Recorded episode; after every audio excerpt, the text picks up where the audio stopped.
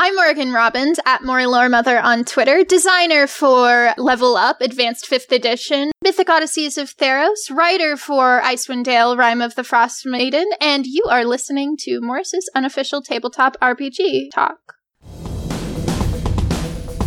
This week, Morrus and Peter talk about the best ways to introduce players to a new RPG. In the news, Dungeons Dragons product delays, a new Unearthed Arcana playtest for D&D, new Pathfinder and Starfinder product announcements, DriveThru RPG has been hacked, and more. Plus, a brand new sketch about learning how to be the best of the best in the danger zone of dragon combat. This week on Morrus's unofficial tabletop RPG talk.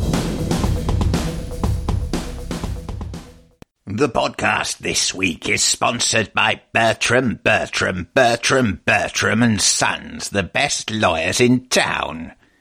I hereby warrant that this is my honest opinion, and that I am not contractually obliged to make this claim, having no binding relationship with the company in question, and that I, the undersigned, oh, oh wait, I wasn't supposed to read that last bit, was I?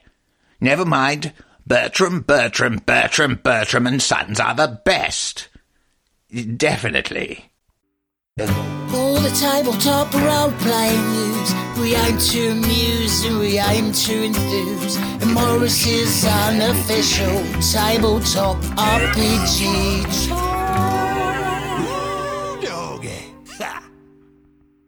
Hello, hello, hello, and welcome to Morrus's unofficial tabletop RPG talk. I am Russ, aka Morrus, or Morrus, aka Russ, and with me this week is. Peter Coffey from the Southampton Guild of Role Players. Russ, as ever, it is a delight to be here. Oh. I am, however, bereft. Bereft? Yes, yes, I, here I am, poised, poised, I say, to dive into the best hype speech, the most escalating hype speech I could possibly do. And no Jessica. Is that why you're dressed all in black? Yes, yes, it's uh, the traditional sign of mourning. Oh, I see. I, I, I thought about just going for a black armband, but I figured you probably wouldn't be able to see that through the uh, Zoom call. So Fair yeah. enough, okay. Well, no, Jess, Jessica is on holiday. Holiday. Holiday, yeah, I, I don't know what they are either, but, but Jessica is having, having one. and, and we'll be back, never fear.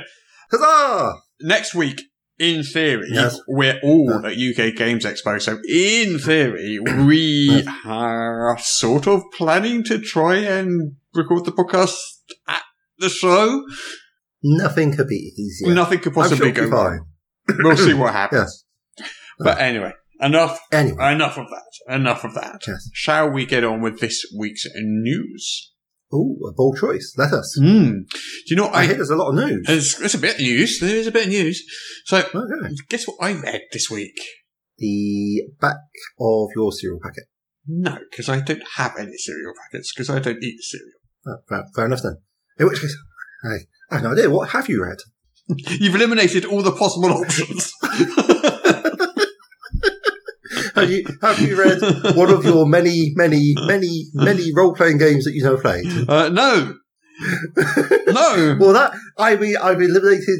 I mean, well, it was like you know, when you've eliminated the impossible, the improbable must be what's left. Shall I tell you what it is that I read? Oh God! I read the first thousand words or so Hmm. of the upcoming Dragonlance novel, Dragons Yeah. of Deceit. Oh, were there dragons? There were no dragons in those thousand words. I Was mean, do you want to know? Because it's spoilery, but it's not spoilery because it's just an introduction to a character. It's thousand words. Okay, that's basically an extended blurb. Go on. then. Yeah, yeah, basically. Yeah. Um, so it starts off with um, one of the main characters, which is um, Destina Rosethorn, is her name. Um, yes. Oh yes, yes, yes. A perfectly prominent name. Mm-hmm. Yeah. Yes. well, all right, all right. To be fair, she's Solamnic, and they all use these sort of faux Latin kind of, you know, Rosethorn, Brightblade, you know, they're all yeah, yeah, yeah. Okay, okay, okay. So, to be fair, it isn't any worse than the names in the original um, original books. No, no, I suppose. Derek Um, Crownguard, you know. Yeah, yeah, no, that's fair. That's fair. I mean, I suppose uh, I when I first read them, I hadn't been exposed to the concept of fan fiction, Mm. So there's that. Yeah. Anyway, anyway, anyway, anyway. So, Destina Rosethorn with her parents yeah, yeah. in Solamnia. Now, as far as Yeah. I can make out, this introductory scene is set before the War of the Lance. Oh, okay. I think. Um, so yeah, so she's with her parents and they're just talking and they have a glass of wine and stuff. And then Mhm. her mother loo- looks into the dregs of the wine to see the future and she sees like Mm. dragons and stuff. And then that's basically the end of the thing. And it's kind of like this ominous, oh no, there's horrible Ba- dragons. ba-. So that's, that's basically the opening thousand words or so. Right, right. Uh, that's about it. Um, and, and there's a brand new map of Ansalon as well, which is nice, from Jared Blando, who's done an awful lot of the D and D maps. Oh, I okay. think. Well, that sounds quite jolly. Um, yeah, it does look very nice. Post Cataclysm Ansalon is a very nice map. Mm. Um, so yeah, if you want to read the first thousand words of Dragons of Deceit, you can do so. We'll put the link in the show notes. It's over at polygon.com. Okay. Well, um, that's definitely something that I shall look into. Hmm. We also know slightly more. Do you, do you recall the cover of the book? What did it look like? I'm going to say no. Three figures with a dragon behind. One of those figures is Tasslehoff Burrfoot. The other is Destina. And finally, there's a mysterious dwarf called Wolfstone who comes from the kingdom of Thorbardin. Ah, And the dragon behind them is a copper dragon called Saber. oh, okay. I don't think I've seen that. Um, Um, pretty sure you have. although to be to, to be fair, to be fair, it, you say three figures in front of a dragon. It's like saying, "So, Peter, uh, have you have you seen any gentlemen with beards at your role playing game club? well, all right, yeah, Um, yeah. They, they, they, they might be wearing long black coats. I'm like, I'm sure. get uh, out. On, long, long back coats are out of fashion now. Not, no, no, that's fair. That's fair. I'm just thinking about university. It's not. It's not the 1990s anymore, Peter. Sure. It's for, it- you. it's fedoras these days. Oh dear God. Yes. Look, 1996 was 10 years ago. I'll hear no arguments to the contrary. yeah, if only. yeah. yeah, yeah. Moving on. so yes, um, so Dragons of Deceit is the first book in the trilogy. Not Yeah. connected at all in any way to the stuff that Wizards of the Coast is doing with the D and D source book later this year. Mm. Completely separate story, completely separate. So they're going off on their own way. They're branding it classic Dragonlance. Okay. They're calling this the Dragonlance Destinies Volume One. So we had the Dragonlance Chronicles, we had the Dragonlance Mm-hmm. Yes. Legends, Yes. We've got the Dragonlance Destinies. Yes. And Dragon Tales? Tales? There were others, yeah. I can't remember them Yes. all. Though. Yeah. Yeah, Anyway, there, were- there were no, others. not, not hugely relevant. Yeah, anyway. yeah, yeah, yeah, yeah. I'm, I'm looking forward to it. yeah. yeah. It's, got Uh, it's got the device of time journeying, and it has time travel. Hmm. I don't know. Wow. We'll see. We shall see. I, I, I am probably going to pick it up and have a read. Yes. Because it sounds like a laugh. We I do, do have, I do, I do have fond memories of the original books. Hmm. I, they're not hugely well written. I would still sit and watch a Netflix series of that to death, Oh, yeah. or an HBO yeah, one, yeah. or something. I, I like this quote from Margaret Weis in this Polygon article, which contains Oh, that okay. um, thousand words. It says, "My working relationship with Wizards of the Coast was just excellent." Hmm. Is that is that is that why they sued Wizards of the Coast for ten million dollars? I mean, is, is, is our relationship truly excellent since I've sued you for $10 million? I suppose so. Yeah, you should get on that. You see, I, I, I- I rather feel that maybe the word excellent's doing a lot of weight bearing that maybe it's not designed for. maybe maybe on on Krynn, the word excellent means something entirely different. Oh, it could be. It could be. Like- yeah. Do you remember that excellent dragon war? That sort of thing. Um, yeah, I mean, there were some excellent dragons in there, Mm. so that's actually the same thing. Yes. Do you remember that excellent chap, Lord Verminaard? You know, maybe maybe that's how they're using the word excellent.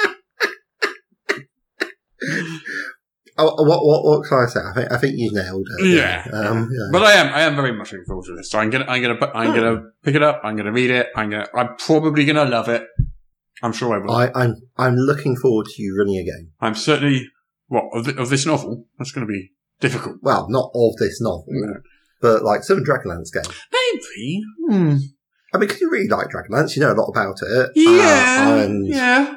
I, and I want to play, so Hmm. there you go. That's one player. I'll give that. I'll give that some thought. Yeah, true. I think the problem is like Dragonlance very much is the War of the Lance for me. I Yes. don't know. We'll see. We'll see. No, well, well, I mean, if you wanted to do something else, I would have no idea. I'd be like, oh, yes, this seems perfectly canonical to me, having no clue. Yeah. Unless, unless you actually have like a 10 minute scene of Raistlin and Caramon bickering away uh, a la Legends, Mm. then I'm like, nah, I, I, I, it's like, sure, sure, this happened. Yeah. All right, anyway, let's move on with some other news. yes. Se- segue to the next Unearthed Arcana. Oh, yes, yes. Oh, goodness, I meant to have a look at that. Giants, Uh, giants, and more giants. So this is oh, really? giant player options. Oh, excellent. Um, interesting. Have they bought out being large? Because it's nice to have them catch up with me. That is a, a good question. I mean, I'll tell you what they have got. I haven't actually seen that. Hang on, I will look. I will find out. Why, Yeah. why am I trying to answer a question without looking? This is uh, very unprofessional of me. Well, I think we have a fine tradition of British amateurism to really double down on. Okay, so the answer to your question is they have something called giant stature. Your reach increases by five feet. If you are smaller than large, you become large, along with anything you Yeah. are wearing. If there isn't enough room for you to become large, your size doesn't change. So this is an ability for Okay. someone to become large. That's in the barbarian path of the giant. Okay. That's the barbarian kind of turns into a storm giant there, apparently. Mm, nice. Okay. So basically, all they're saying is you, you become large and your reach increases by five feet is how that works. Okay. Uh, then we've got the Druid Circle of the Primeval. Mhm. And that is tapping into the time-worn memory of the earth. You bond with the spirit of a primeval behemoth, a hulking creature that once ruled the ancient world alongside the giants. The most well-known primeval behemoths are dinosaurs, but there are others. hmm I do like a good dinosaur. Mm. What's your favourite dinosaur? And why is it Stegosaurus? I'm, I- I'm afraid, sir, you will find it is Ankylosaurus. I do like a good Ankylosaurus, yeah. With, Be- a- with a because mace for a it- tail, it is a- yeah. It's an armoured coffee table. Yeah. Yeah, but I, I, Uh, and, and yeah, what can I say? They look like they'd be fun to ride. I am just very, very glad that my dog doesn't have a mace for a tail. that would be absolute carnage. Yes, that would not be good. what else do we? We also have the Runecrafter uh, Wizard, who Wizard. a tradition originated with giant rune casters of old. okay. Okay, and then we got a bunch of feats. Lots of feats. We have Elemental Touch, Ember of the Fire Giant, Soul of the Storm Giant, Vigor of the Hill Giant, Outsized Might. Let's have a look through these and see if any of these make you into a size large creature. Let's have a look. Keenness of Keenness of the Stone Giant, Outsized Might. Uh, no, that's little but mighty. You gain proficiency in powerful build. You count as one size larger. Stalwart. You have advantage on saving throws against being moved or knocked back. So you're not actually large. You just have some Hmm. strength that you're normally too Nah. small to have. No, there's not. Uh, there isn't really anything there that makes you a large-sized creature there, apart from that earlier thing, which temporarily makes you large and just increases your Mhm. reach. Mhm. Okay. In answer to your question, Yeah, Fair enough. Yeah, the question to ask, of course, is these unearthed arcanas are less frequent now, and they tend to herald upcoming products. Mhm. They've got stuff like primeval stuff from the early world going on in this. They've got giants. I'm kind of wondering what they're doing with this. And there's been some speculation I've seen on my forums where people have been talking about something called the First World that's being Oh, yeah. mentioned in a few books, which I haven't noticed myself, probably because I haven't got those Hmm. books. But apparently that's something that's being seeded into the lore occasionally in some in like Tasha's and other bits and places. Okay. I don't know that much about it, but it sounds like maybe some kind of primeval world that might be a setting. I don't know. A, a Dungeons and Dinosaurs sort of jazz. Maybe, maybe. I- And I- I giants mean, and I titans, that sort of thing. I, I, mean, I must say, the thing that catapulted me into Adventurers League was the first, the season seven module, which is set in Chult, and Hmm. there was a di- uh, there was a dinosaur race um, around in the arena and a dinosaur cage fight. Hmm. Which, if you cast your mind back quite some way to last year, you'll recall has me having shamelessly stolen it and inflicted it upon you because I thought it was loads of fun. Yeah. It was fun. I will not deny Yeah. this. Excellent. Okay. Goodman Games Yes. we'll be reincarnating Jennell Oh. Jackie's Caverns of Thracia. So this was a Judges Guild adventure from many, Oh, many, yeah. many, many years ago. 1970 late. 1978 Right, right. As, as, is the official date. Hmm. 1978. Um, it was for the Judges Guild, um, and um, it was kind of a, a Greek themed dungeon with a Minotaur king. Nice. So Jennell Jaquays, um, I'm- not 100% sure I'm pronouncing her name correctly, by the way, but um, we're going to go with Jennell Jaquays. I've never heard, I've never heard it said out loud. Um, also wrote Dark Tower for Judges Guild back then as well, which is Okay. a classic adventure, which is cited in sort of best D and D adventures of all time. Oh, I've the Dark Tower. Yeah, I think I've seen um, a Kickstarter thing for that. I thought it was It's on that, yeah. So King. yeah, so no, no. So this the Dark Tower is on Kickstarter now. Again, Yes. Goodman Games reviving this old Judges Guild adventure. That's on Kickstarter Hmm. right now. Um, so you can go and back that now. And that, as I recall, is something like a sort of four level. I, I'm not super familiar with it, but I think it's like a, a four level dungeon and a village, and it's Hmm. Okay. it's widely regarded as a classic. I've not played it myself. Return, return to Dark Yeah, Tower. yeah. Are we thinking? Uh, no, that's, that's I think that's a different thing entirely as That's well. an- yeah, that that is something. Yeah, else. that's something else. Uh, Again, yeah. there's a lot of things called Dark Tower, Peter. It's very there- confusing. there are. There's like there's a lot of things called TSR. There's also a lot of things called Dark Tower. so Uh, uh, yeah. So anyway, we're talking Caverns of Thracia here, which is which Goodman Yeah. Games, as an update on that Dark Tower Kickstarter, announced that they will be reviving that at some point in the future. mm. Anyway, that is the news. That is Dark Tower on Kickstarter like now. Caverns of Thracia coming at some undisclosed point in the future. Oh, It's definitely shall in the future because it can't be in the past because that is impossible. It would be less news. It'd be more old at that point. Yes, it would indeed. Historical record, Yeah. if you will. Yeah. Yeah. Sue Sue Paizo announced a whole bunch of stuff this week. Oh, did they? I got a bunch of press releases from Paizo. Okay. They dropped in my inbox overnight on Wednesday night. Like four Hmm. of them. Four separate press releases. Nice.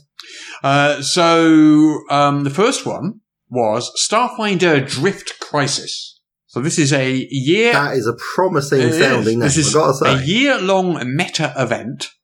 Ooh. It includes a hardcover source book, a Mhm. pair of adventure paths, a bunch of accessories, and the basic premise is the um, FTL travel stopped working, a god has gone silent, something's gone awry with the universe. Yeah. And yeah, I mean, it's, it's Oh. a you know it's a whole thing. Yeah. They- They're doing a whole year of it. They're bringing out accessories, books, adventure paths, the whole the whole works. Yeah, universe is clogged. Mm. Cool. Sort Yeah. out. Here's here's a plunger. yeah, exactly, exactly. Yeah, they're also just out now is Knights of Lastwall. Oh, I think I was reading something about that. Yeah, somebody really likes it because it's um it's very character based rather than event based. Well, this is a high fantasy nightly source book. Yes. So it's a setting book for high fantasy knights. It details an organization and a bunch of character options, basically for people who want to play knights. Of Lost Wall. Yeah. Which is presumably a place. Hmm. It it has a very you know happy places stop here. You don't want to go that way, mate. Yeah, it's got a Game of Thrones vibe going on there. Yeah, So, yeah, yeah. It's, it, Yeah. it's it's full on Hadrian's Wall. So Mm. yeah. apologies to our Scottish listeners. Yeah. So what else we got? We've also got Abomination Vaults, which we've mentioned before, is now out. The Pathfinder Ooh. version. So okay. that's a, got features a mega dungeon. Um, it's a Mm. sort of repackaging for Pathfinder 2 of a previous adventure path. Okay. So there's a 5e version of that coming later this year, as we know. Yes, interesting. I'm very, very interested in. Hmm. Um, I think the last mega dungeon I tried to run was Dead in Thay, Hmm. which is the Doom Vault, uh, but that wasn't quite quite what I'd hoped for. Hmm. But yeah, it was it was it was entertaining. But And finally, we've got Shadows at Sundown, also available now. It's an adventure, and it follows Mm-hmm. on from the Pathfinder First Edition Adventure Path Curse of the Crimson Throne. mm, well, if I knew what the Curse of the Crimson Throne was, apart from being a Pathfinder First Edition Adventure Path, I mean, I to would be probably a lot more excited. to be fair, I think it's understandable that you wouldn't know because Pathfinder and Paizo have released a lot of adventure paths. they are pretty good for that sort of thing, Yeah, which which I appreciate. yeah. I also got one other press Yeah. release. Now, From where- Paizo. which I can't, which I'm not allowed to tell you about. You're not allowed to tell me. I'm not allowed to tell you about. Embargoed until Friday, May 27th at 11 a.m. Pacific Daylight Time. I've got no idea what time that is, but it's not now. It's probably, it's like late this evening, so I can't tell you about it till this evening, so they can wait till next week. So Oh, that's what happens when you embargo press releases. So next on the news, Why would you embargo it? I don't know. I Daylight Time? literally don't know why people do that. It's ridiculous. Yeah. Is the is the Chinese role playing game market so strong? but anyway, we'll, we'll tell you about it next week if we Yeah, remember right, to, fair. because it'll have been a whole week since we received the embargoed press release. I, I, I gotta say that's that's that's not a strong selling point. This is not a podcast defamed for its long memory. what, are you- what are we doing here? All right, I've got some news I'm, I am excited about. Very excited about. Oh yeah, The yeah. news that I am excited about is Yeah. a new Kickstarter, which has just launched, Hmm. and it is the Gotham City Chronicles Kickstarter. The that sounds very Batman RPG. Batman-esque. Yes. Mm, mm, mm. So technically, it's not the Batman RPG Kickstarter. It's a Batman board game Kickstarter, and it's also got the RPG in it. Hey. Hmm. They're So packaging. it's- they're doing. They've got a Kickstarter that's doing both, but basically, it's pretty much the Oh. Batman board game Kickstarter. But also, you can pick up the board, the role playing game on it too. It's, re- No, it's, you, re- can- you don't really have to. You don't, for the industry. you don't have to get the board game. yeah, You, yeah. you can get the role playing game. Just the It does actually also. look pretty cool. There's a quick start on there with um, an adventure, basic rules, and a whole bunch of stats for some Gotham City characters. Yes. The pre-gens that you can play, and they're famous ones like like Alfred and um, uh, I think was Nightwing. One of them. I can't remember who they were, but a bunch of Mm. not Batman himself, but some. No. Um, so the Kickstarter, Are, are these miniatures that you can get? uh, there'll be miniatures in the board game. Board game's Oh, full of well, miniatures. well, well, that sounds That like sounds like a good reason to buy for. both, yeah. So it's, it's it's done it's done pretty much uh, it's coming up on a million dollars already. Woo. It's a short Yeah. one. It's only got two weeks to go. It's only, it was only like Oh. a 15, 16 day Kickstarter. It was a short one. Really? Yeah, Wow. la- launched this Okay. week. Um, it's going it's going to blast past a million dollars. It won't get into the million dollar Kickstarter club though because it's not a tabletop RPG Kickstarter. The No. board game skews that massively. But Yeah. still, I'm going to be backing it. There is no way I'm not backing this. So these are the Ooh. pledge levels. So for 55 euros, this is a French company, more or less. Oh.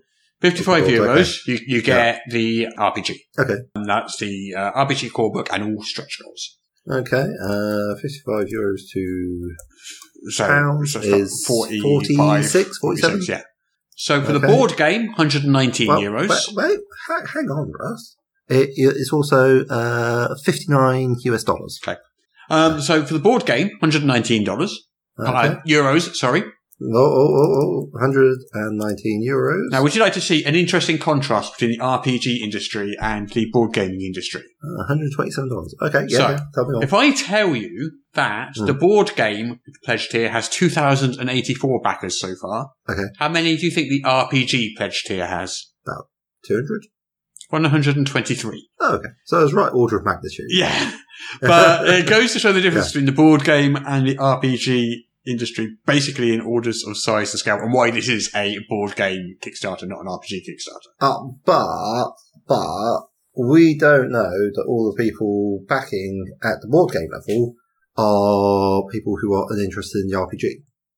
Well, there is a combined one. Oh, okay. So, There's okay, so actually we big, do know big that. old pledge We for okay. 268 euros, which just under a thousand people have backed, who've gone for everything. RPG, Okay. board game, miniatures, the lot. Right, right. So, in that thousand people will be some Yeah. people who are completists, Mhm. completionists, shall we say. Uh, but, so I think we really should add the two levels together though. Mm. The two, the 100 odd who are just backing the RPG only, and also the people who are like, actually, we want the RPG and the board game. Well, in that case, you've got to add them to that to the other one as well. So you've got to add a thousand to both both of them. Yeah, I, I'm, I'm okay with that. But anyway, it's still board game ends up way way bigger, though, doesn't it? Yeah, yeah. Yeah. Oh, yeah, yeah. But I think maybe the difference is possibly less gigantic. Uh, anyway, so this game looks gorgeous. Mhm. It is, as I said, French company, Monolith. Um, they're Mm-hmm. Yeah. doing a French and they're doing an English language version of the game. Helpful. You play any character in the world, so you can play Batman, Catwoman, Two Face, Poison Ivy, you know, all those lot. You Yeah. can play. You can play your own creations. You can play detectives, journalists, lawyers, gangsters, crime fighters, supervillains, superpower wielding prodigies, whatever you like. Yeah. So it's based on the D20 system, Oh, but a French version of that called Untold, Untold Tales Modern. So it's not exactly the T20 system, it's a spin off Yeah. of. okay. Yeah, I mean, I, I, I don't really know what else to say. I, I'm going to back it. I've got to back this. It is the official Batman RPG. It looks amazing. It looks gorgeous. Nice, nice. Can't wait. So if you're if you're a fan of Batman, then this is the Kickstarter to get yeah, and there's a quick start. Go to go to well, I'll stick, we'll stick this mm-hmm. in the show notes, but there is a quick start. Yeah. You can download. It's like a 30 odd page PDF with everything you need to give it a whirl if you want to give it a try, see if you like it. But it's only got it's only got two weeks to go. It's short. Mm, mm. So by the time you've heard this podcast, assuming you're listening first thing on a Monday, Mm. mm, less than two weeks. Yeah. Right. So um, that is Gotham City Chronicles. I I am so excited about that. I'm going to get that. Yeah. This podcast is too expensive for me. I mean, I knew we were losing money, but we weren't expecting to lose all of the Kickstarters. Yeah. oh, it does look good though. It does look good. I like it. oh, amazing. Okay, so there's some been some D and D product delays. Oh, okay. Um, so Journeys Through the Radiant Citadel has been Oh, yeah, delayed by one month Oh, okay. So is that for the uh, rest of the world release or uh, in the US? everywhere. It's been delayed from Oh. June 21st to June the 19th due to production issues. So this isn't shipping. This is production. July, July 19th, you mean? Yeah, Yeah. June Okay, to. July. Yeah, one month. Mhm. Um, so that's digital and in stores. Mhm. So physical and digital, July the 19th. hmm the campaign case terrain, which they'd announced, hasn't really had as much fanfare as the rest of the stuff, but it's a thing that's coming out.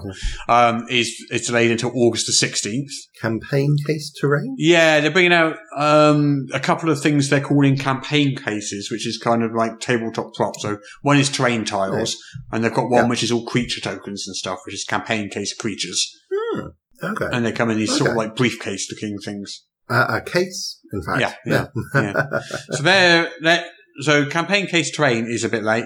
Campaign case Hmm. creatures is not, and spelljammer as of the time of this announcement is unaffected. right, right, right. Okay.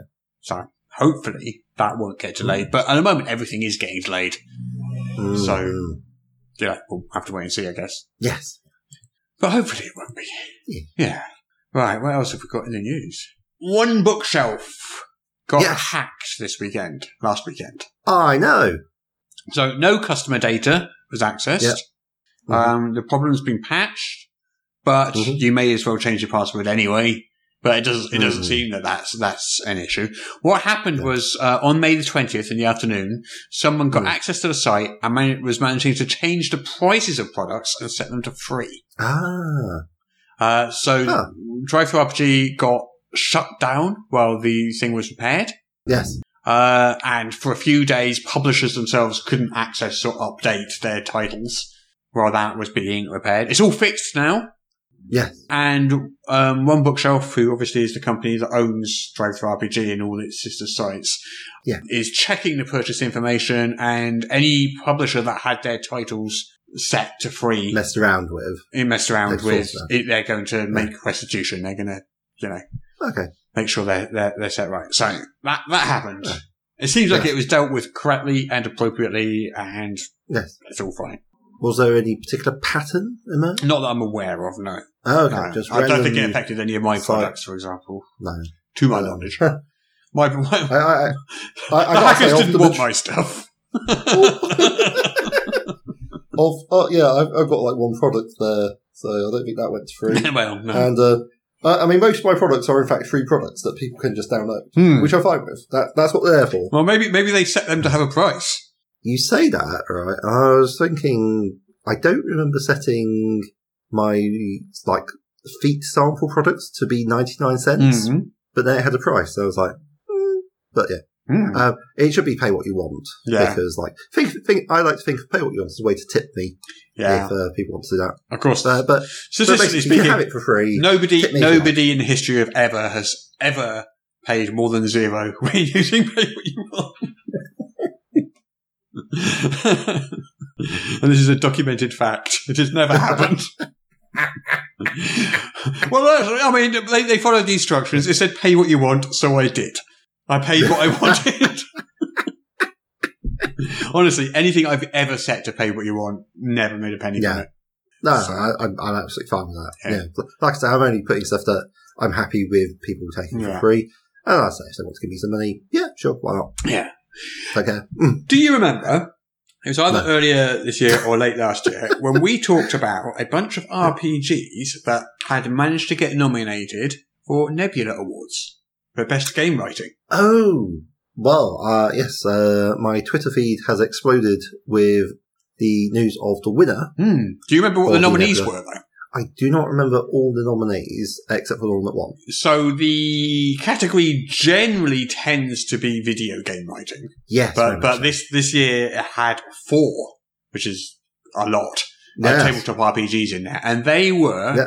Uh, Mm. Coyote and Crow, yes, of course. Yeah. uh, Grandma's Hand, hmm Thirsty Sword Lesbians, yeah. and Wonder Home, and also the video game Wildermyth or Wildermyth, Wildermyth. Oh, yes, yes, that's right. Yeah, yeah. So they were the nominees, and the winner, Mhm. well, you you apparently know. So Yeah, Thirsty Sword Lesbians. Yes. Romps to Victory. yeah, Which I got to say is the sort of movie that is a sort of movie title that I'd be like, am I going to have to pay for this on my hotel? on my hotel TV? well, fortunately, it's not a movie. It's a role playing game. An excellent role playing game by all accounts. So, Uh, I think yeah, I think this is the first Nebula Award that a tabletop role playing game has ever won. Yes.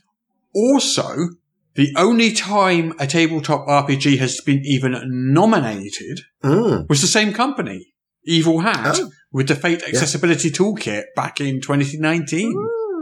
Right. So Evil Hat clearly knows how to tap into that. Yeah, Let's get onto the Nebula. I mean, because I think people have to nominate you, I don't know how it works. and no, no, no. Well, I'm going to say, Russ, it's going to oh, I mean, involve we could we, we could find out quite easily, Yeah, yeah. but we won't. Yeah, We, we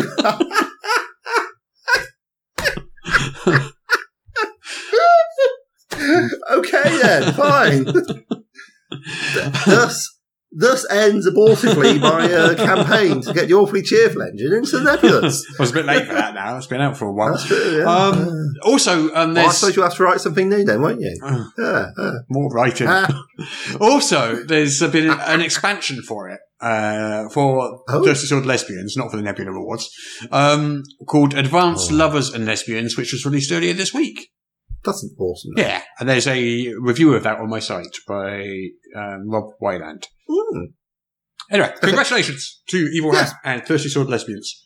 Yeah, do we know who wrote it? Uh, written by a host of already accomplished designers in the tabletop space, including April Kit Walsh, Dominique Dickey, Whitney Delgado, Rae Nedjadi, uh, Jonaya Kemper, and Alexis Sara. Nice. Well, well done to all of those writers. And, and the others, because that says including, Yes. so I, I assume that means Oh, more. there's well. more. Yeah, yeah, Yeah. yeah. Yeah. Goodness, it takes a lot of people to write RPG books. Well, it depends how big the RPG book is, I suppose. I've written, Well, I've, written, I- I've written some very small RPG books by myself. Oh, that's true. I, I, I'm writing a very small RPG book. It's taken me five people, so yeah. Mm. Are they all Yeah. writing now? Or are they all? No. yeah. no. So we're talking about writers specifically. You. Yeah. Once you Yeah. add, you add in editors and layout artists and artists and all, the, all that stuff, then obviously the, Yeah. the team grows larger. But the writers is, is that group of people. So Thirsty Sword Lesbians requires at least three players, a GM and two players. Yeah. And it's based on r- relationships and sometimes mm-hmm. hilarious, sometimes tragic tension and heartbreak that accompanies them. And it works best when the players lean into melodrama. Uh, and, you know, you've got a lot of sort of, uh, role play bolstered by plenty of safety tools. Mm, mm, mm. Um, it's like, uh, where are we? First is Lesbian- I'm, re- I'm still reading the same article here, this, uh, Breaker article. Um, ha- uses powered by the apocalypse style playbooks, uh, moves Yeah. to tell spicy and often scandalous queer RPG stories featuring dangerous heroines, crossing blades, and sharing looks with their enemies. And often the same people who might become lovers. Uh, why not? I know. It's that. It's, it's, it's definitely the sort of thing that you won't want to try and do in D and D because I don't even know where I would start. Mm. uh, and that's speaking as someone who is like, oh yes, uh, I, I, I, have, I have, I have a large crowbar here. How can I make this game do my bidding? Mm. Uh, I have no idea how to do Mm. it. So no, I mean, it's a really good, really good choice. Mm. So do you remember the disaster with the Dark Souls role playing game? Um, How could you forget? only, only at about 2 a.m. when I wake up in a cold sweat. But thanks for us. Yeah, thanks for re-traumatizing me. Yeah. so That's, we're, we're pouring one out for all our all our co-designers like- uh, out there who are like just going, oh, why, why? so as a recap for those who didn't hear our podcast, We're less traumatized by it. Um, yes. Basically, the print version went out before the PDF and was full of mistakes. Oh, No, we're not just yeah. talking typos here. We're talking unworking rules, major, major mistakes. Yeah. yeah, just just basic stuff, Yeah. really. To the extent that the it was publisher, bad. Steamforged Games, had to issue an apology. I promised Yeah. to replace all those books. We're going to say great expense. Yeah. There's no, there's no way they're going, to get those books. Luck- luckily, it was only the UK shipments that had gone out. Yeah. So at least that limits the cost to an extent, but still they had to do that. So they've Yeah. announced that the new PDF, the revised PDF, will be available at the end of the June. Yeah. So everyone will get that automatically. Oh, that's good. Uh, US customers who purchased a physical copy of the book will have a copy sent to them automatically this October. So that will just be Okay, like yeah. uh, they won't, they won't, they'll never have seen the, the dodgy copy. Yeah. Uh, those who purchased um, a, a, a dodgy copy should return the book to the retailer. Mm. Uh, now, there's something here where it says something about third party retailers and valued retail partners. I'm not sure what the difference between those two things are. um, there is an online form to process the replacements, though. So, as I understand you're it, a third party retailer. Yeah. And you, you're a valued friend. yeah, I, not one hundred sure. Um, it, it looks like they're, they're still moving ahead with it though. So um, there's you can now pre-order a bunch of miniatures, Mhm. unpainted plastic miniatures. Um, uh, they come with cards with five e stats. Yeah, talking of Dark Souls miniatures, talking of miniatures, we can move on to some Yeah. other D and D related uh, miniature stroke toys because we you can get Ooh, a foot high sculpture of Vecna. What, the whole then? The whole Vecna. Well, without uh, Oh. one eye and without one hand, obviously. Okay. Most of Vecna. Vector, some assembly required. yeah, yeah. Sorry. Nine tenths of Vecna. Oh, it's more than that. I mean, surely. also, there's a, a Beholder collector's box coming from WizKids, which has three Beholders you can buy. Forty nine ninety nine. Three Beholders. Three different Beholders. um, well, I'm perhaps you'll get some beauty with it. Yeah, I mean, let's have a look at these Beholders. We've got a greenish one. We've got a silverish whitish one. And we've got Yeah. a bluish one. Oh, well, which do you think is the most pretty?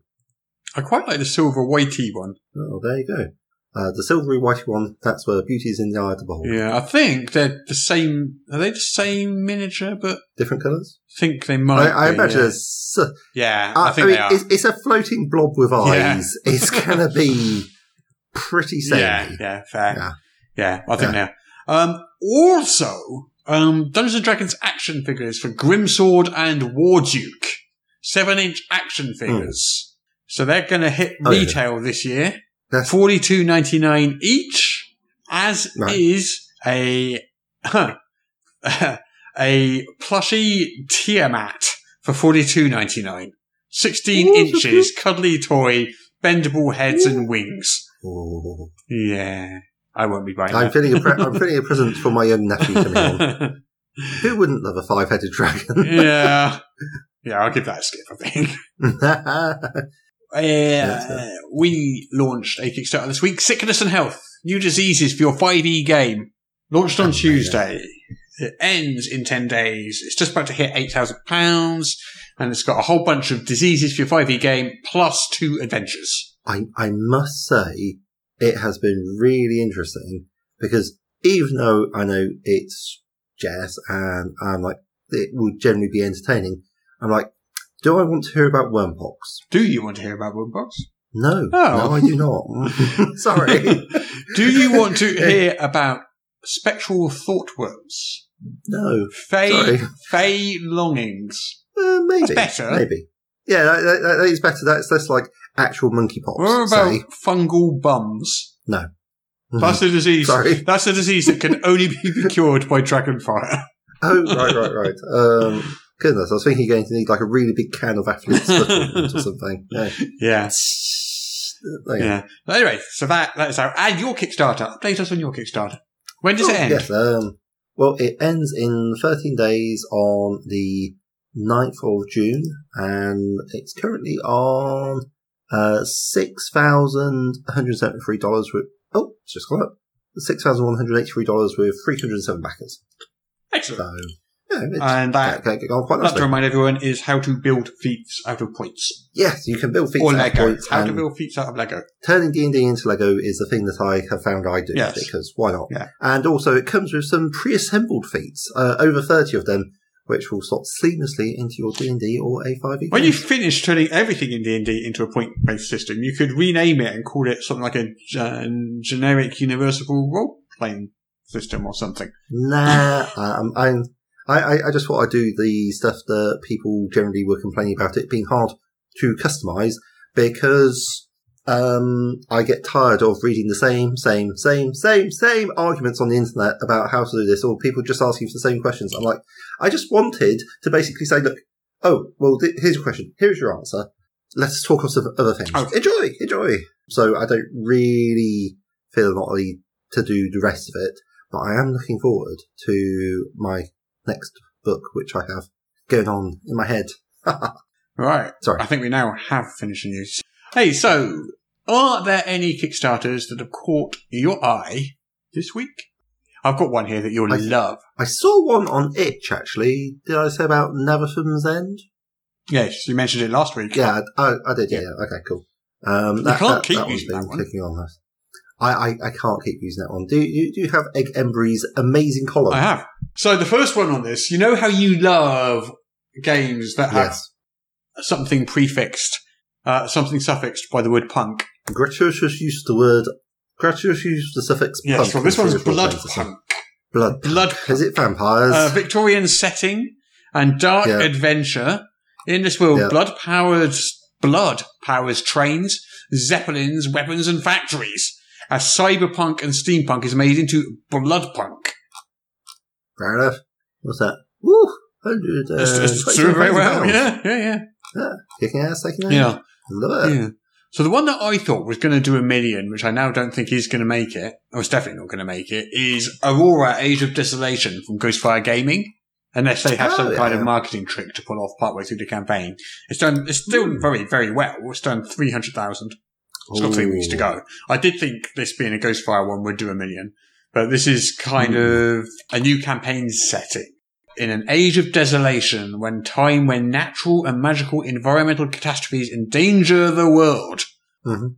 Yeah. So, do, I, I, the first thing that's caught my eye, I got to say, and the thing that's making me scroll down, down, down, Mm. down, down, is that absolutely flipping enormous dragon mini. Um, because, like I say, uh, I, I, I have a dreadful, a crippling addiction to tiny bits of plastic. Hmm. And so, uh, and, and this is actually a really big bit of plastic. Also $110.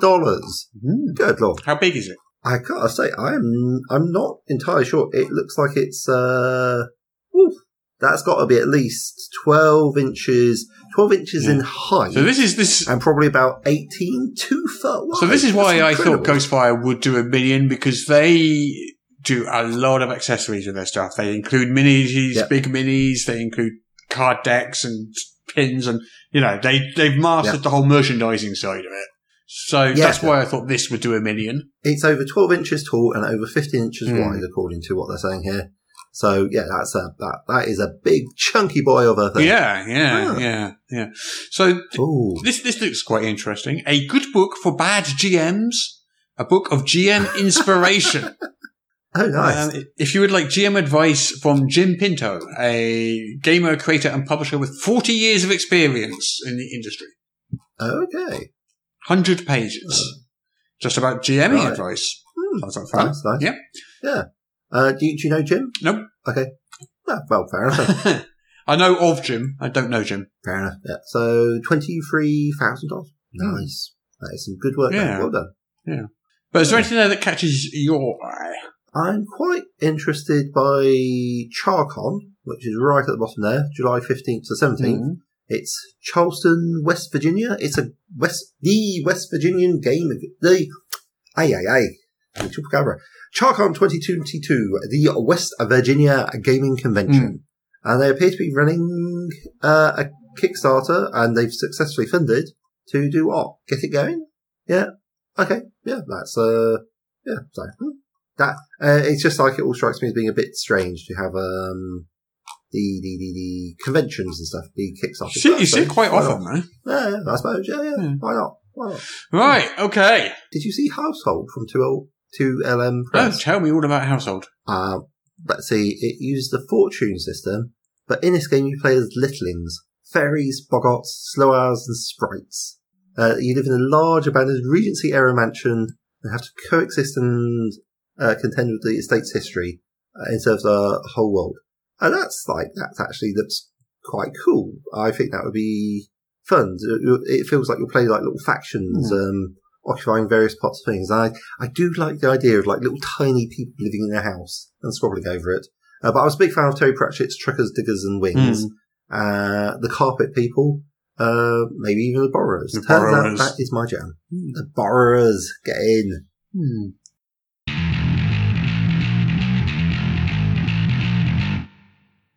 Welcome, recruits, to the Advanced Flying Tactics Program. You are among the best Eagle, Griffin, Pegasus, and Dragon Riders in the Nine Kingdoms, but you have much to learn. I can't believe we're here at Top Wing. Only the best of the best make it here. Here you will learn the lost art of aerial combat. The enemy fields blue and red dragons. They are bigger and stronger and more powerful than your bronze and copper steeds, but what they don't have is you. Uh, wait, what? If you graduate from this six week course, you will be ready to defend the realm against the fearsome dragon armies. Hang on, hang on. Uh, permission to speak, sir. What is it, recruit? Did you say red and blue dragons, sir? That is correct, recruit. Whilst we have bronze and copper dragons, sir. Again, correct, recruit. While I would like to dwell further on your excellent listening skills, we have work to do. But, sir, an adult copper dragon is challenge rating 14. The red dragon has a rating of 17. As I said, recruit, the enemy has the technological edge. That's where this advanced training program comes in. Your mounts are faster and more maneuverable than the enemy. We will leverage that to our advantage. Why don't we have silver or gold dragons, sir? That would even the odds a bit. Ah, those particular breeds are too individualistic in nature for mass combat. Uh, but we do have one other advantage. A weapon, which the enemy will not have encountered before. Oh, please, please, please be an elvish heat-seeking air-to-air firebolt. We will be wielding the latest in anti-dragon technology, forged from dragon metal using the silver arm of Ergoth and the hammer of Kharas. These weapons can strike down an enemy dragon with a single hit. I'm liking the sound of this. Some kind of magical targeted ranged weapon, I reckon. Like a magic missile. But bigger! We'll take out those evil reds and blues before they even see us. Let me introduce to you the Dragon Lance. It's a lance. The Dragon Lance is the most powerful tool we have to combat the draconic hordes. It's, it's not one of those long-range mithril guided harpoons from Spelljammer. No, one well-timed strike to the heart by a skilled dragon rider will bring down even the mightiest red dragon. Not, not a dragon-mounted adamantine ballista. These precious weapons are a gift to us from the gods themselves. It's, it's just a lance. Do you have something to say, recruit? Sir, you expect us to fly our dragons into the enemy ranks in the hope that we can whack one of them with a pointy stick? Magical pointy stick, recruit. whilst they tear at us with fangs and claws and fiery breath hot enough to melt steel? These lances are blessed by Paladine himself, recruit. They are no ordinary pointy sticks. But, but, nevertheless, fundamentally, they are at their very core pointy sticks, Well, well, yes, I suppose so. and, and not, as we had hoped, gnomish long-range magic missile launchers. I am sensing a disturbing lack of faith, recruit. Lack of faith? Too bloody right you do. I'm not going up against a red dragon with a pointy stick, blessing or no blessing, These holy weapons have been forged using the ancient techniques of the 13th Dragon War. which we lost. Look, I don't care if they're personally made by the older gods themselves, they're still just pointy sticks. Pointy sticks backed up by our advanced dragon fighting tactics program. Flying at a red dragon with a pointy stick is not advanced tactics, it's bleeding suicide. Really, who came up with this ridiculous idea? Well, that would be Paladine, God of Good, the Platinum Dragon. A platinum dragon. That's what we need, not a pointy stick. Why didn't this, um, uh, Paladine. Ba- Paladine, why doesn't he help out? He says he's not allowed. Not allowed? Yep, that's what he says. Forbidden to interfere, apparently. He's not allowed to help out. So instead, we have to wave pointy sticks at giant fire dragons. And that's about the size of it, yep. How convenient. What if I just say I'm not allowed? Hmm. Well, I'd have to consult the regulations, but I'm pretty sure that's valid. Well, if it's valid for this paladine chap, it's valid for me. I can't fight your logic there, recruit. You're free to go.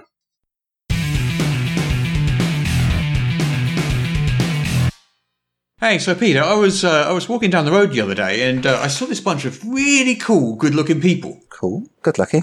That could only be our patrons. Yep, man, I have never seen such a well-informed, debonair bunch in all my life. Yeah, right. You know, why is that? I don't know. You tell me. Well, if I was forced to speculate, I guess it's because they listen to our top secret, super exclusive bonus episode every week. Bonus episode? What? Yeah. Each week, our patrons get an extra half hour or even more of extra content that nobody else gets to hear. Oh, wow! That's amazing! Where can they find this? Oh, it's pretty simple. You just head over to patreon.com slash Morrus and pledge a monthly donation. Anything from a dollar to whatever you think we're worth. Ha, I did a, uh, a scientific calculation once just to see how much we're worth. Oh yeah, how much? Uh, you probably don't want to know. Probably for the best. Anyway, if you, if you enjoy our podcast, please head on over to patreon.com slash Morrus and, you know, just pledge a little. That's patreon.com slash Morrus, and thank you so much for your support. We couldn't do this without you. I reckon we could. Shh.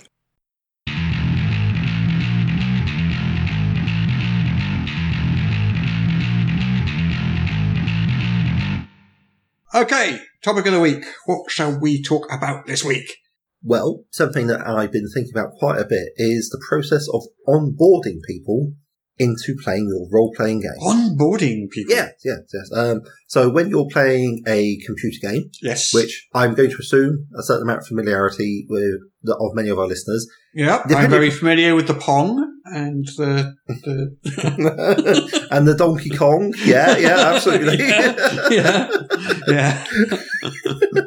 and occasionally the Tetris to give it its correct, more Russian pronunciation. so, yeah, so, so video games, yeah. Yeah, yeah. They, they often have the more complicated ones often have a tutorial associated, right? Yeah, yeah. Which Which, always bores the hell out of me. That's, Yeah, yeah. They are actually, what Mm. I was saying, I, mean, I know this is video games, not role playing games. Mm. They are possibly one thing that is going to stop me playing a video game. Going Mm. through a really tedious, boring tutorial with long cut sequences. Mm-mm. Whereas the first thing I should do in my game, when I start playing a video game, it should make it very, very easy for me to immediately do something that makes me feel awesome. Not crawled under some barbed wire Hmm. for 20 minutes, not, you know, all that. Yeah. Make me feel awesome right from the Hmm. start. Make me blow something up with an awesome shot right from the start, you know. So, linking that to tabletop RPGs, make me feel awesome Okay, from the yeah, start. that that Make that my, good. make my first experience to be, wow, okay, that was fun. Yeah. So, I mean, we, so we know what we're looking for. We're looking for an experience of tabletop RPGs where the first thing you do is say, "Oh, that was amazing," Mm. and I have to say, right, and as someone who, like, let, let's be honest here, I'm a massive geek, and it's well known that I love RPGs. Mm. There is a lot of paperwork. What do you mean it's well known that you love RPGs? You've never given any such hint in your entire life. Oh, Russ, Russ, Russ. I, I think you'll find the signs. I've known you for years. were there. But yeah, so but but you you, you would agree that I mean maybe that's part of the appeal of story games, which Mm. is that it is very easy to give someone an awesome experience because you're jumping straight into the uh, the let's pretend aspect of it. yeah. Oh, well, there's less barriers to doing the awesome in a story game, isn't there? Yes. Someone says, I want to do this awesome thing. The GM or whatever it's called in that game goes, yeah, okay, you've done that awesome thing. Yeah. Whereas in some other games, it will be, Yes. I want to do this awesome thing. And then you make a bunch of rolls and the GM says, oh, you failed to do that awesome thing. Yeah. So I don't know. Yeah. I think A, there's got to be challenge for Mm. me. Mhm. So I, I like having the rolls there. But on the onboarding process, you kind of want to minimize that as much as possible so that the awesomeness shows through yeah. To, to grip Yeah, yeah. somebody. Oh, absolutely. I mean, for instance, if I'm running one shots or if I if I'm starting new campaigns, one of my favourite devices is in media res, which means you start in the middle of the action. Yeah. So one great example. Yes. James Bond films. Yes. Open with James Bond doing something awesome. Every single one of them does. Something Yeah. really spectacular and awesome. Yeah. Um, before before the main plot starts, they, they, they have him do his pre-credit stunt, whatever Mm. it is, puts you in the in the mood for it, and, and it's before you know later in the film he'll uh, have obstacles and things will go worse for him and badly for him. Mhm. But at that point of the thing, it doesn't. It's awesome, Yeah. and you yeah. know it's going to be, and that's that's the kind of hook. And I kind of feel Mm. that could translate to a tabletop RPG. The first scene Mm. Maybe just let you mow down a bunch of mooks or something with very little danger to yourselves and be awesome. Or, you know, a million different things it could Yeah. be. But Well, it, it all depends upon the emotional experience that you wish to evoke. Hmm. And certainly, like for a lot of the games I enjoyed playing, action RPGs sort of thing, hmm. or get, or which have actions as a very strong thing, then yeah, that would be a good way to get into it. But then there's also the, if you have a more complicated rule set, how do you implement this? Hmm. You want people to fit, you're, you're right, you want people to feel awesome from the word go, so if it's a more complicated set, make it a very easy situation. I guess, yeah. Um, don't Or- don't yeah. say this is a really easy situation. Hmm. You know, fluff it up, but make it an easy situation that the PCs are definitely going to succeed Hmm. at, and and feel awesome doing so. That's what I would say. Yeah. But I guess what then occurs to me is that's not really the first step of an RPG. What's the first step? The first step of an RPG is even before you play it, it's the character creation. Right. Okay. Yeah. Yeah. I So that agree. has, that, I would say, right, and this is, I'm going to sound like a complete uh, idiot here, is, uh, yeah, character creation should be fun. Yeah. Well, yeah. So basically, you got for me, Yeah. given, for example, the gaming group that I've been with Yes. for years, if I were to play a new game, I Mhm. would feel perfectly comfortable just saying, "Hey, here's the rule book. Go Mm. away. Bring me some characters next week." And Yeah. I know that those players, being players that have been playing for ages, like that. They're fine with that. Mm, mm, They are the sort of players that will happily take the Mm. rule book home, digest it, make up a character, Yeah. and that'll be fine for them. Yeah. That's not for everyone. No, no, no. Definitely not for everyone. So Oh, it definitely depends on your audience, doesn't it? So it depends on who you're playing with. Yeah. yeah. So, I mean, pre-gens is one way Pre- around pre- that. pre- yeah, but I mean, then you're choosing a pre-gen and you're hoping that the pre-gen is awesome. what about a half a pre-gen then? So you Hmm. ask your players what they want in a character, then you Yeah. make that character for them. Is another way to do it. It's extra work for you, but it's a way to do it. Yeah, yeah. Well, actually, I was thinking about how I would go Character creation Right, right. itself. Yeah, yeah. I, Yeah. I, I, I was thinking a lot about um, how to showcase Advanced Fifth Edition because that's what that's what I was trying to do. But I've run out of time because what I wanted to do was highlight the good bits and how it is different. Mm. And I was thinking, essentially, uh, because as you know, I love turning D and D into Lego. Uh, essentially, having sort of um, the heritage and gift because we can mix heritages and have that has been sort of a a card selection game. So you're sort of putting together your character from pre-assembled bits. So you could like say, well, I quite like the elf, but rather than have an elf and choose the gifts, like the base of the elf, the base heritage, and the gift, you could say, if only we had such a thing in development. oh, fantastic. Okay. Uh, depending on how well the um, maneuvers cards go, Yes. that is uh, that's on the list to do. Hmm. But yeah, I, I, I've always, oh yeah, I like that idea. And then you could just, you could, you could say, right, just pick a card from that pile of card from that pile, Yeah. card from that, pile, and that's Yes. your character. I think that would be a lot of fun. So one, one of the fun things about this is it's kind of a disguised life path system. Mm-mm. And you know how much I like life path systems. Yes. It is a disguised life path system. It's not called a life path system and it doesn't really sell itself as one. But No. if you think about it, it is. Yeah, so you've got, in Advanced 5th Edition, you've got Mm. your heritage, it's how you Yes. were born, and Yeah. your culture, how you grow up, Yeah. then your background, which is basically the job you took, and then your class, which is how you start adventuring. It's, Yeah. not, it's a little life Yeah, yeah, no, absolutely. It's, uh, I mean, my experience, I didn't label it as a life path. Mm. I'm coming at it more from a book point of view. Mm. And to me, it's like, actually, this is really good. This is like a narrative arrow Because Mm. if I'm making a character in like basic D and D, it's sort of like a two. It, it's almost inherently two dimensional, Mm. and that's why backstories are very popular because the backstories give you like the backstory, and that gives you an idea about where the character's heading. Whereas the destiny is the pointy end, the heritage is the back end, and Mm. then the background and class are sort of the shaft of the arrow, and that lets you know with a lot of accuracy where the character's heading. That That's a hell of a metaphor, but yeah, I get it. yeah. I, I, well, like I say, it's like that. That sort of when that clicked in my head Mm. that that's what it was for. I was like, oh, this is great because then All right then, but take it right. So let's think.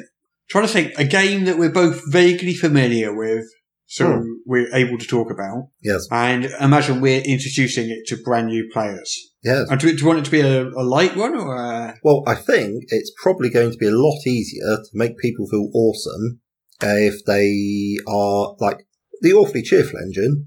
That I the character creation for that is very quick Mhm. and very punchy, uh, and you could even do it by rolling dice. I think that's actually part of the reason why rolling dice is very popular.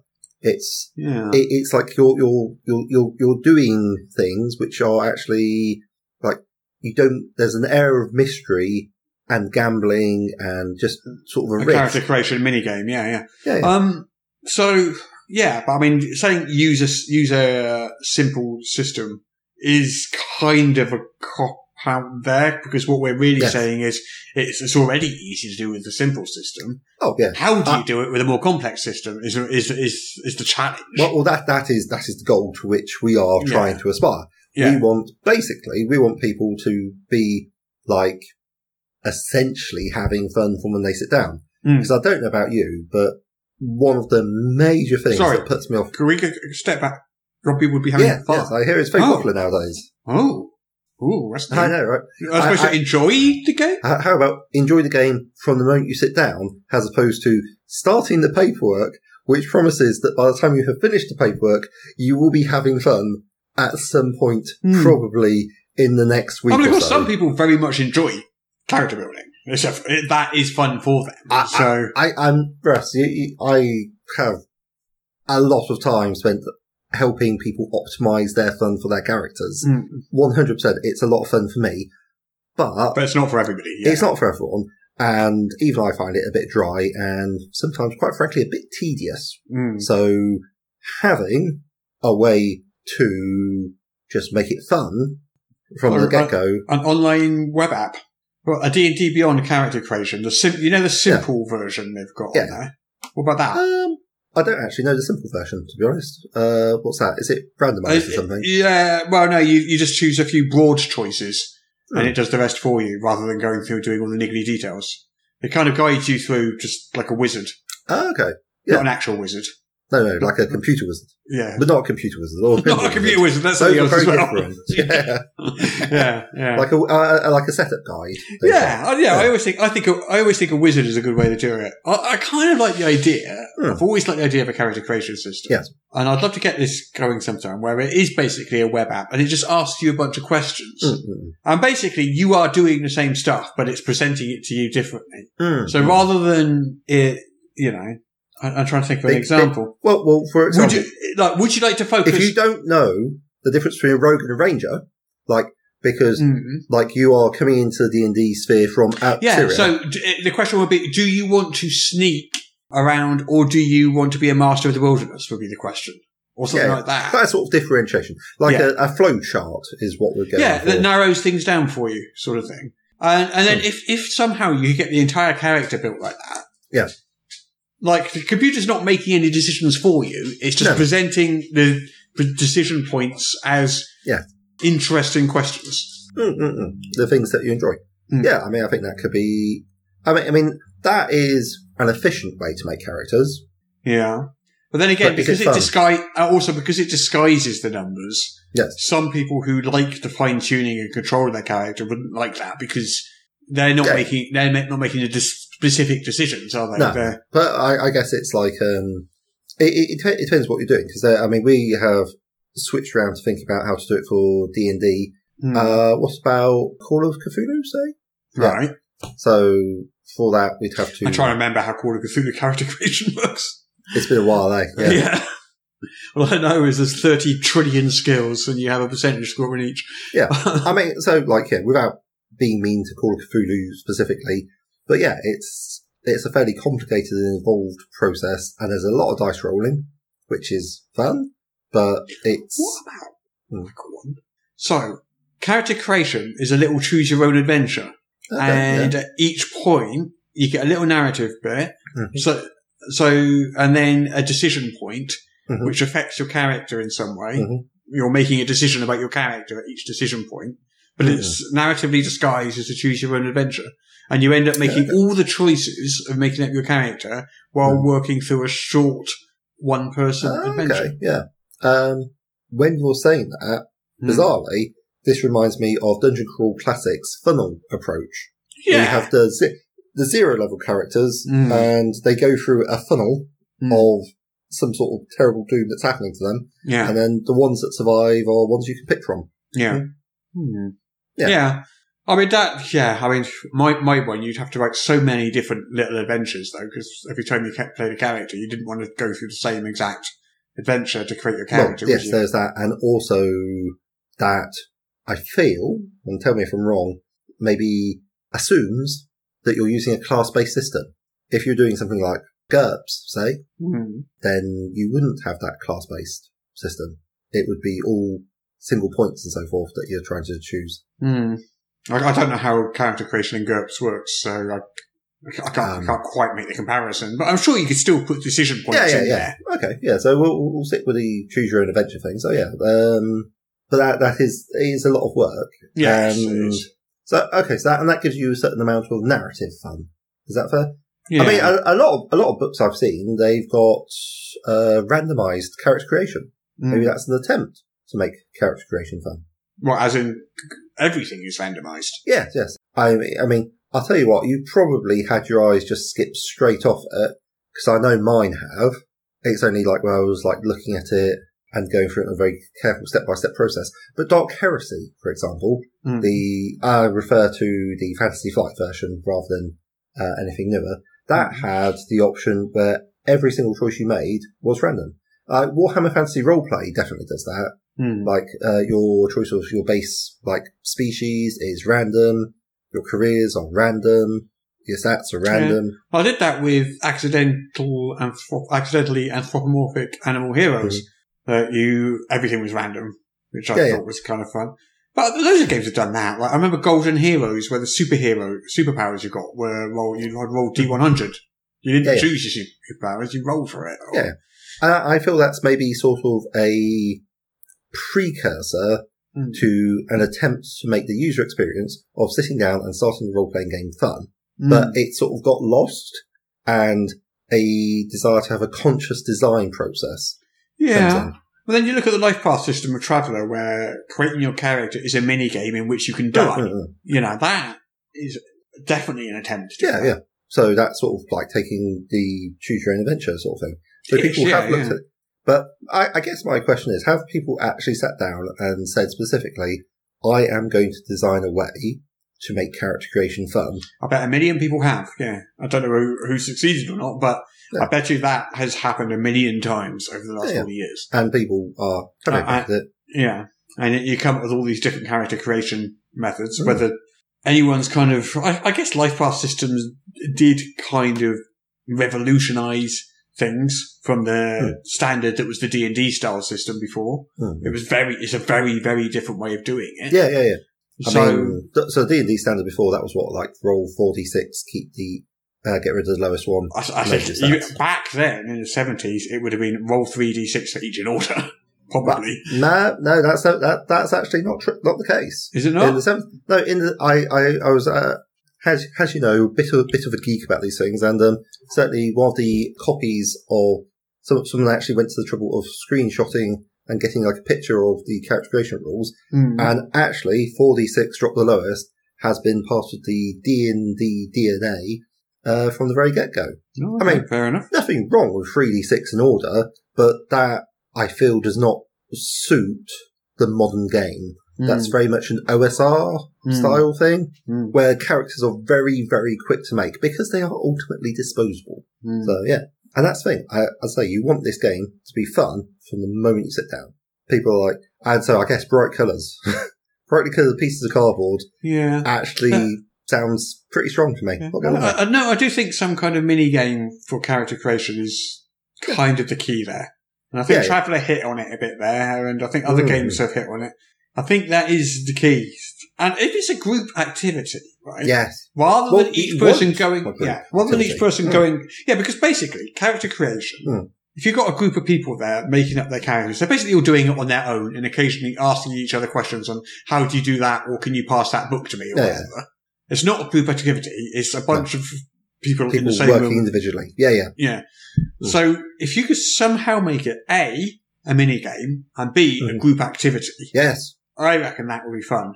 I don't know I- how you do that though, but that No. I think is, Well, well we, we, have literally never started thinking about it before today. Hmm. It seems unreasonable to expect to be like, oh yes, yes, of course, we just I am, go- I am, I am going to be thinking about that now though. yeah, yeah, Group but- activity mini game, which, which is basically character creation.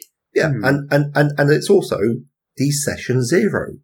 Yeah. So That kind of everyone's on the in, yeah, same yeah, page. Yeah, yeah, yeah. That is, yeah. Oh, God, how would you do that? Oh, I was going to be mulling that over now Yeah, for weeks. Um, I, I think it's, I think it's something worthwhile to think about because yeah. I, I think that is, there- there's, there's a lot of ways to take the Ooh, pain tell you one out. thing we did, right. So Hmm. there's an adventure we did for What's Old is New, written by Ryan Knock.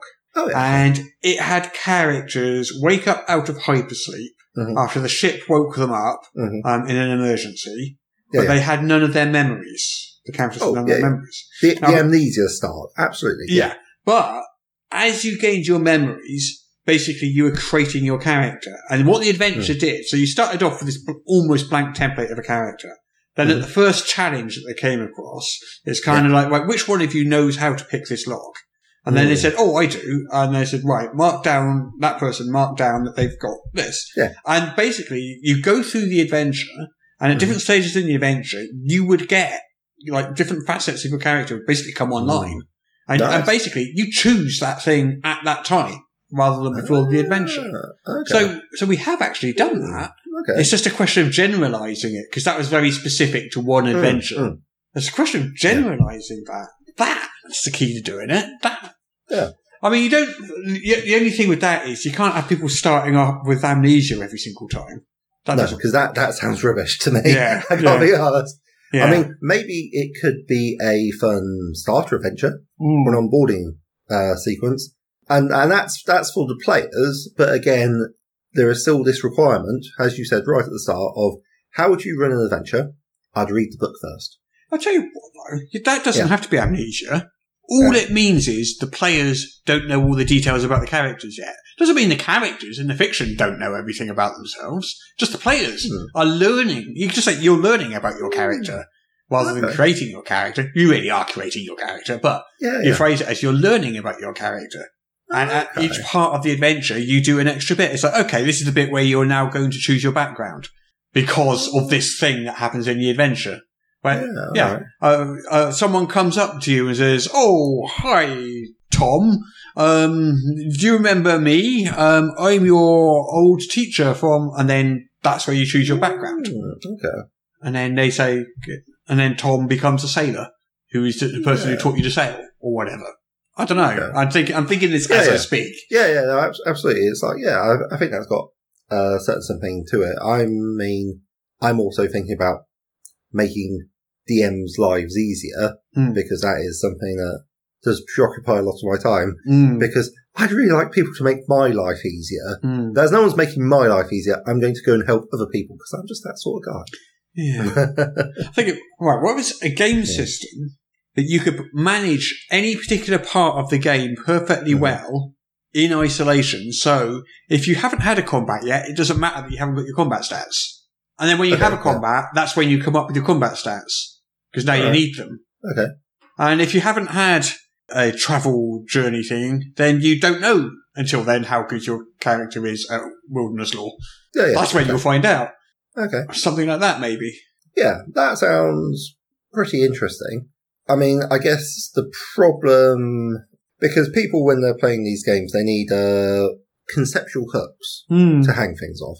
Like, basically something that's like what you're talking about that they can build off.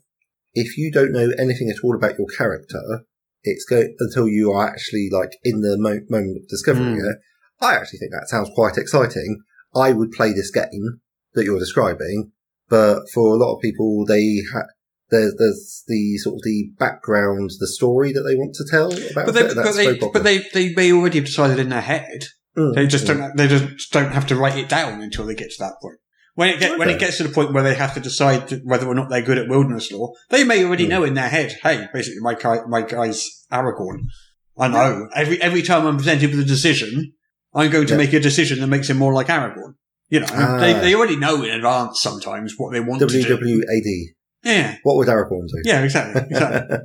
yeah, well, yeah. That's, that's the name of the game. What would Aragorn do? Got it. Okay.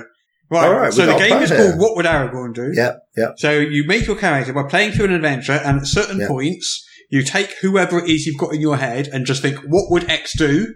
And Yeah. make a decision accordingly, and that Yeah. builds a bit more of your character. And by the time you finish the short adventure, you've got a fully complete character. Yeah. And the game's called. What Would Aragorn Do? Love it. Yeah. Sweet. We solved it. We've invented a game. There we go. Um, I'm going to go and trademark What Would Aragorn Do? Hang on a second. What would Aragorn do.com? what's that banging at the door? Oh no, it's the Tolkien lawyers! Run, run! yeah. Yeah. Well, that's, that's, that's an idea. Again, that's, that's, that's the idea Yeah. I've come up with. I, I, I very much like the idea that, I mean, it sounds, uh, it sounds like I was clearly evolving a parallel idea to yours with the, like, different cards Mm. and so forth to bring them together because that, that does sound like a lot of fun. And also, if I may, blank card templates so you could make your own would be amazing. Mm. I'm just like, oh, I'll be all over that. I'll be all over that. Yeah. Oh, so cool. Just, Yeah. just so you can move them around because uh, and if they got like, if you got like the standard ones and they got like colours, so you could like just mix them together and it's just, Mm. ooh. That, that just Yeah. sounds like those fun to me. I'm just still thinking about how, what would Aragorn do? You could have a whole, whole load of starter adventures. Like, people could produce them. Starter adventures. There's like, so you'll never run out of new starter adventures Yeah. to play with. I mean, I mean, but then obviously we've got, we've got the, we've got the excellent character creation system, hmm. but then we sort of need to have a game. Oh yeah, there is that. so There we created a standalone game of character creation, but we now need to Have a game. to run Once you create on. character. Yeah. Yeah, yeah. So, but maybe that's like one of the like like a sort of a a base for a game, which Mm. is your your. oh, it's hard to say. I, I feel that there's like a real potential, and certainly if you're writing a game Mm. and you haven't really thought about how to make starting the game as fun as possible for your characters, and by characters I mean players, Mm. then that's something you need to do. If you're if you're writing a game for other people to like try and read, decipher, decode, and get going, then that starting adventure is actually really important. Yeah. Hmm. Well, food for thought. Indeed, Food for thought. right then, I think we're probably done then, are we? it feels that way. Have we solved it? We, I don't, I think solved is a strong term. We've identified areas where research might be profitable. and we've started the conversation about how would you make your role-playing game fun from the get-go. Hmm. That that is that is the big question, and if you can manage that, so as soon as people sit down, they start having fun. Also, you are onto a winner. also cookies. I like cookies. They make Yes. things more fun. Okay, so coming in January 2023, what would Aragorn do? The flexible life path system, which is done entirely using cookies. Yes. Well, So your cookies Hats are like your us. hit point, and every time you get hit, you have to eat a cookie. I mean, we're talking about a game where, well, I'm, I'm dead in seconds, but I die with a smile on my face. yeah. Right. Anyway. Anyway. anyway, moving Anyway. on, moving on. Anyway. I think we're done. So next week we are at UK Games Expo. We hope to record something there and put the podcast out as normal.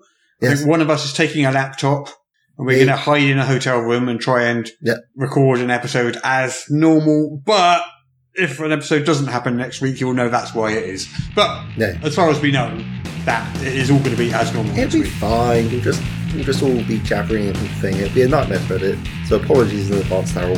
I digress. Yeah, totally my fault.